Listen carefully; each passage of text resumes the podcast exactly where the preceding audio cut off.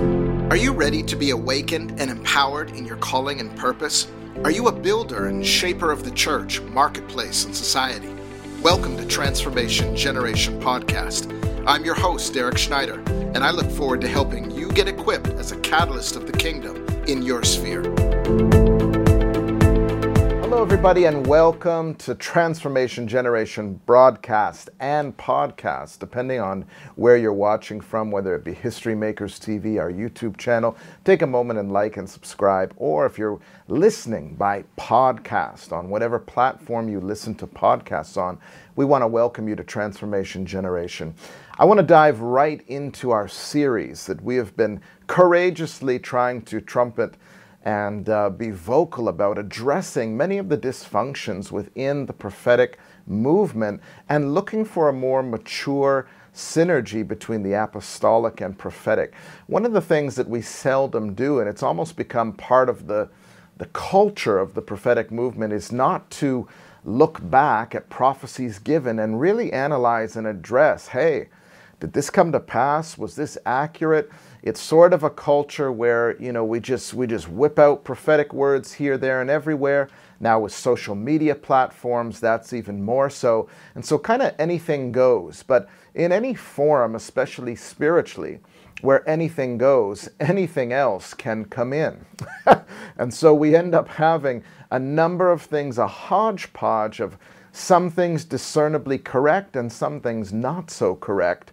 Uh, one of the questions that's often asked is why prophetic words, many of prophetic words today don't come to pass, especially if you study the landscape of political prophecies, different sectors, uh, certain world events just seemed like nobody saw coming, all of these issues. Now, just because a prophet or prophetic voice misses it, or we didn't catch something on the radar, doesn't mean that prophecy has passed away or prophets don't exist or that we shouldn't uh, put faith in prophetic words. The Bible exhorts us to pursue prophecy. So it's all good. Prophecy is great. But addressing the dysfunctions is absolutely crucial. And, and I know most of what I'll say here is loaded. This is a trigger factor podcast. Uh, you know, but sometimes we need that shock for us to begin to think because we've been so conditioned over time within the insanity of the dysfunctional prophetic sector. Now, some voices are speaking to some of these things, but maybe not in the way that I will today. I would argue that over half of those prophetic words never come to pass or aren't even prophetic in nature, but are analysis. I saw this, I see that and, and they have additives and preservatives even uh, added to the reality of the inspiration God was possibly trying to speak to that particular prophetic voice. God spoke the word to you, but once it hit Facebook, once it hit social media, uh, you added some things, changed some things, and, and this is really what goes on. We see a lot of that kind of manipulation today, which again goes back to what I spoke to in earlier episodes about if we see in part, if we prophesy in part, uh, if we're able to miss it, it shows what kind of weight we need to put on certain words that are just announced by the voice as this is for the whole body of Christ. Okay, what do we do with that? How do we know? I wasn't in your dream that night. How do we know uh, whether this really is from God? And so, God, as a brilliant critical thinker, all knowing, wise, just has a lot better for us than that when it comes to hearing the voice of God. It's also why, and we touched on this before, in the New Testament dispensation of the prophetic, we're to judge certain words like this, especially if we're heralding them as this word alone is to steer the entire body in a particular nation, you know, or, or, or the world. And so, I remember a time, and, and this is what had first alerted me to the power of the lying spirit or deceptive spirit that we are seeing become more and more prevalent within prophetic ministry. Uh, we're talking about the spirit of deception, and we're talking about one of the tools of Jezebel, the Jezebel spirit, which has attempted to enter and hold territory through uh, the prophetic movement in these days. I remember a conference took place, and this particular leader was hosting this conference, and I, I just happened to know some of the reality and background on this particular man. I knew he had a problem with uh, pathological lying. I knew a number of issues that, that were going on behind the scenes as I was part of even handling with a team this particular situation. Uh, he had invited in a well known prophetic voice, respected, uh, had a track record where you could put weight uh, on the prophecies that she would release. She's known all over the world. And, and I saw a fascinating dynamic take place when she flew into this conference and began to prophesy. I would, without uh, weighing too heavy on this particular person, because that's not the goal, I want to focus on the principle, not the people involved in this. But I had never seen her so lacking discernment, so inaccurate uh, and almost words that you would claim were just thrown out there, um, just just things that had no grounds. In fact, it was so overtly different than the way she is known to function that even senior leaders were saying, "What in the world happened to so and so at that conference?" And as I began to investigate and look into this, I saw that she had flown into and came under uh, a, a covering or a uh, a dome uh, of a ministry that was built with lies. There was lying, there was stuff that was going on, and she just kind of came under that, trusting this person, certain checks and balances not there, perhaps not even doing her due diligence, and came under that right in the meeting. It was so obvious for all to see. Does that mean we call that leader a false prophet or throw them out? Of course not. We all get off the plane jet lagged at times. We're looking for the best in people. We come into these environments and, and you know, we, we give the good report. But this was something so highly unusual. My antenna went up as it pertained to the lying spirit that I've begun to see enter a prophetic ministry. And not just in, in cases like that. Um, I believe that God is calling us higher to a place of going, returning to seeking His face and testing these waters again as it pertains to the genuineness and validity of prophetic words. It's why we just don't believe every particular uh, uh, word that we see. There was another instance in the last uh, several years where I saw another trusted uh, prophetic voice uh, began to get into what he was calling username prophecies. And he said very unassumingly that, you know, the Lord told him to begin to believe for unusual ways of prophesying things. And he was on the set of a TV show and he opened up his iPad and he said, The Lord's given him these names, these usernames, and he's going to call them out. And uh, he began to call out the usernames from his iPad. And of course, one of the usernames he called out was the cameraman uh, on set. And, and within a duration of time, we all started to kind of figure out that when you switch on the Wi Fi setting on your iPad there, everybody's usernames come up that are in the room.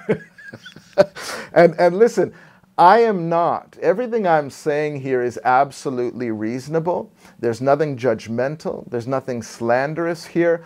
Uh, we are called to discern. This is purely discernment. And when you look at a situation like that, at the very worst, it's manipulative and deceptive. But at the very least, let's say it was genuine and he didn't see anybody's username in his iPad. At the very least, I consider it to be unwise. Why would we, as prophetic voices, wanting the world to trust us, wanting the body of Christ to trust us, why do we have to gimmick things up for the wow factor? Why do we have to dress up some things that are holy, reverential? Uh, what is the goal? And this day and age of lights, camera, action, we're seeing more of the manufactured, more of the superficial. But what we don't realize is when we give ourselves a pass with cutting corners with integrity, we actually invite in a spirit. Just Selah that for a moment. When we cut corners with integrity and honesty and the pure prophetic, we actually invite in a lying spirit. And I want to give a scriptural basis for this. Uh, and it's a spiritual principle that it's important if we're looking for a pure prophetic, a mature prophetic that can walk with the apostolic and see the, the mature man, Christ, exhibited to the world. We might need to get past some of the Google prophecies, some of the gimmicks that many of those out in the world are already using in Las Vegas and in street street vendor situations. We shouldn't look like the world. We just have to do better. Second Thessalonians chapter 2 and verse 11. 2 Thessalonians 2 and 11 says, And for this reason God sent them a strong spirit of delusion, that they should believe the lie, that they all may be condemned who did not believe the truth. For this reason God sent them a strong delusion. When we choose lies over truth, when we forget to love the truth, in, in the passage prior to that, it talks about being a lover of truth. If we don't inject truth and hold to truth with such loyalty, love the truth above any possible platform, love the truth above uh, our own reputation, our own, you know, well, trying to make a name for ourselves. When we forsake the truth and cut corners with truth, we open the door for a lying spirit or a spirit of delusion.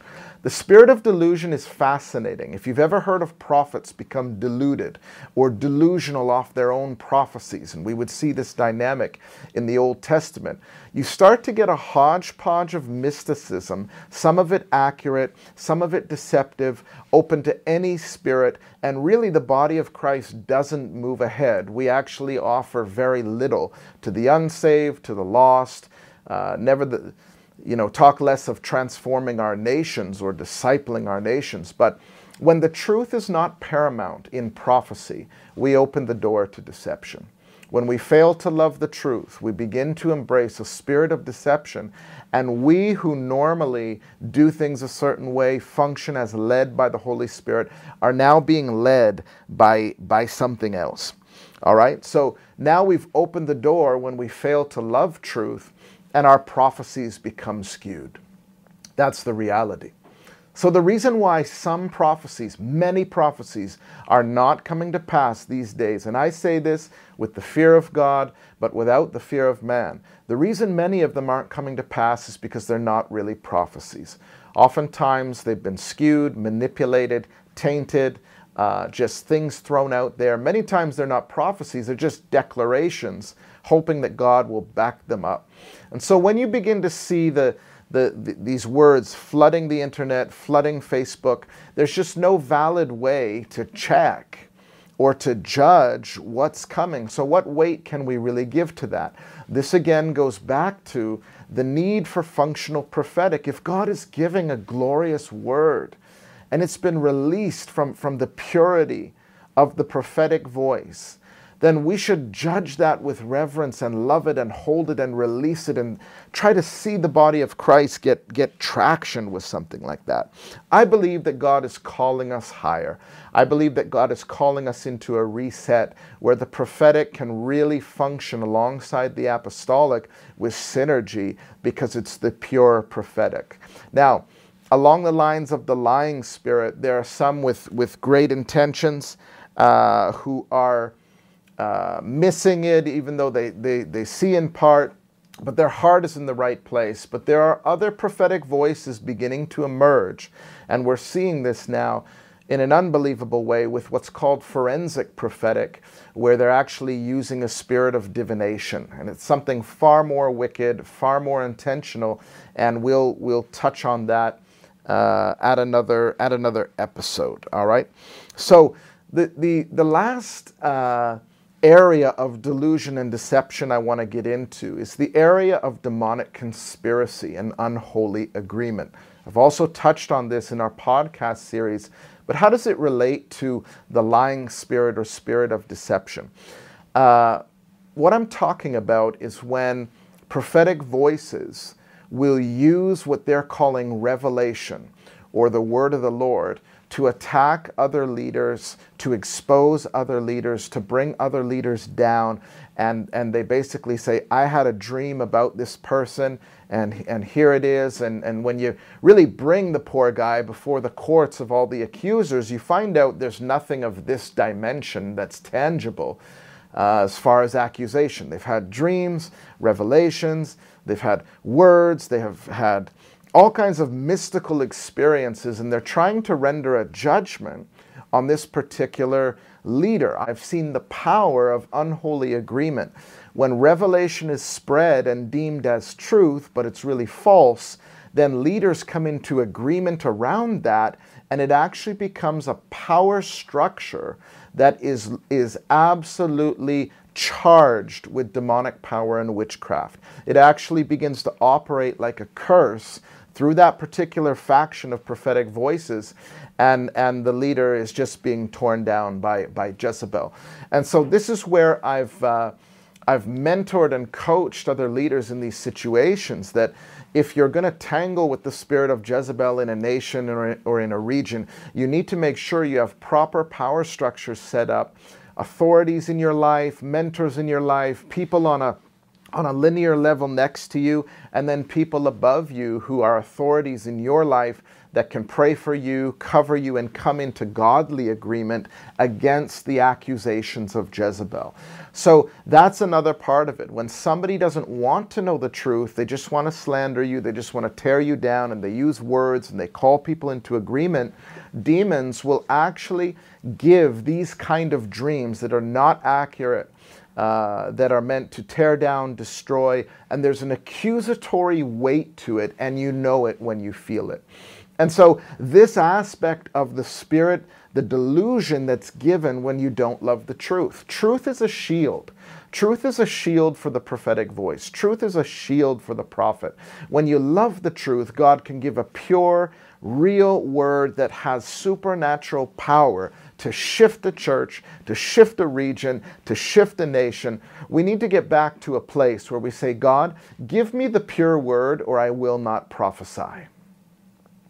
I don't care what your speaking schedule looks like. Give me the pure word. If it's in its simplicity, fine. I will not prophesy without the pure word. good friend of mine, Tony Kim, walked into a situation where he was under pressure from leaders to, to prophesy and to deliver at a certain level. And, and of course, it's, it's the conference. You, you bring in the speaker, and he actually had the maturity to say, I don't have a word in this situation. I think we need to get back to the respect of the prophetic voice as well as the body that we don't pressure them to perform.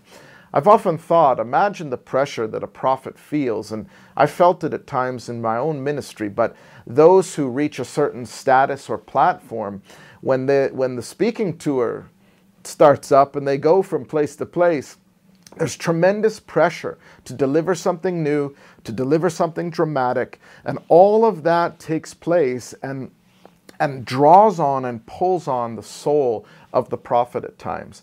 I believe if we're going to embrace the prophetic voice, we as the body need to seek the face of God and say, Lord, whatever you have for us, deliver it through, the, through, through your prophets. And for prophets and prophetic voices to get back to a place of, Lord, I want the pure word, and if I don't have it, I won't prophesy.